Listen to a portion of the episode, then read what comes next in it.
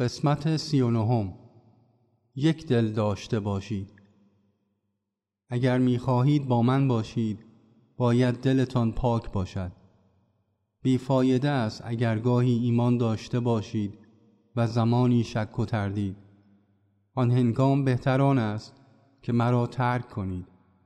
که در این صورت می توانید به زندگی خود در دنیا ادامه دهید و آزاد باشید. اگر می‌خواهید مرا دوست داشته باشید نباید سعی کنید بین خودتان اختلاف ایجاد کنید. شما با دوست داشتن یکدیگر مرا به بهترین وجه دوست خواهید داشت. اگر پشت سر کسی حرفی بزنید چگونه می توانید درباره عشق من به دنیا بگویید؟ اگر شما مرا آنطوری که می‌خواهم نتوانید دوست بدارید بهتر آن است که به دنیا درباره من هیچ نگویید. به دورویی خاتمه دهید. دورویی را از دلهایتان کاملا پاک سازید.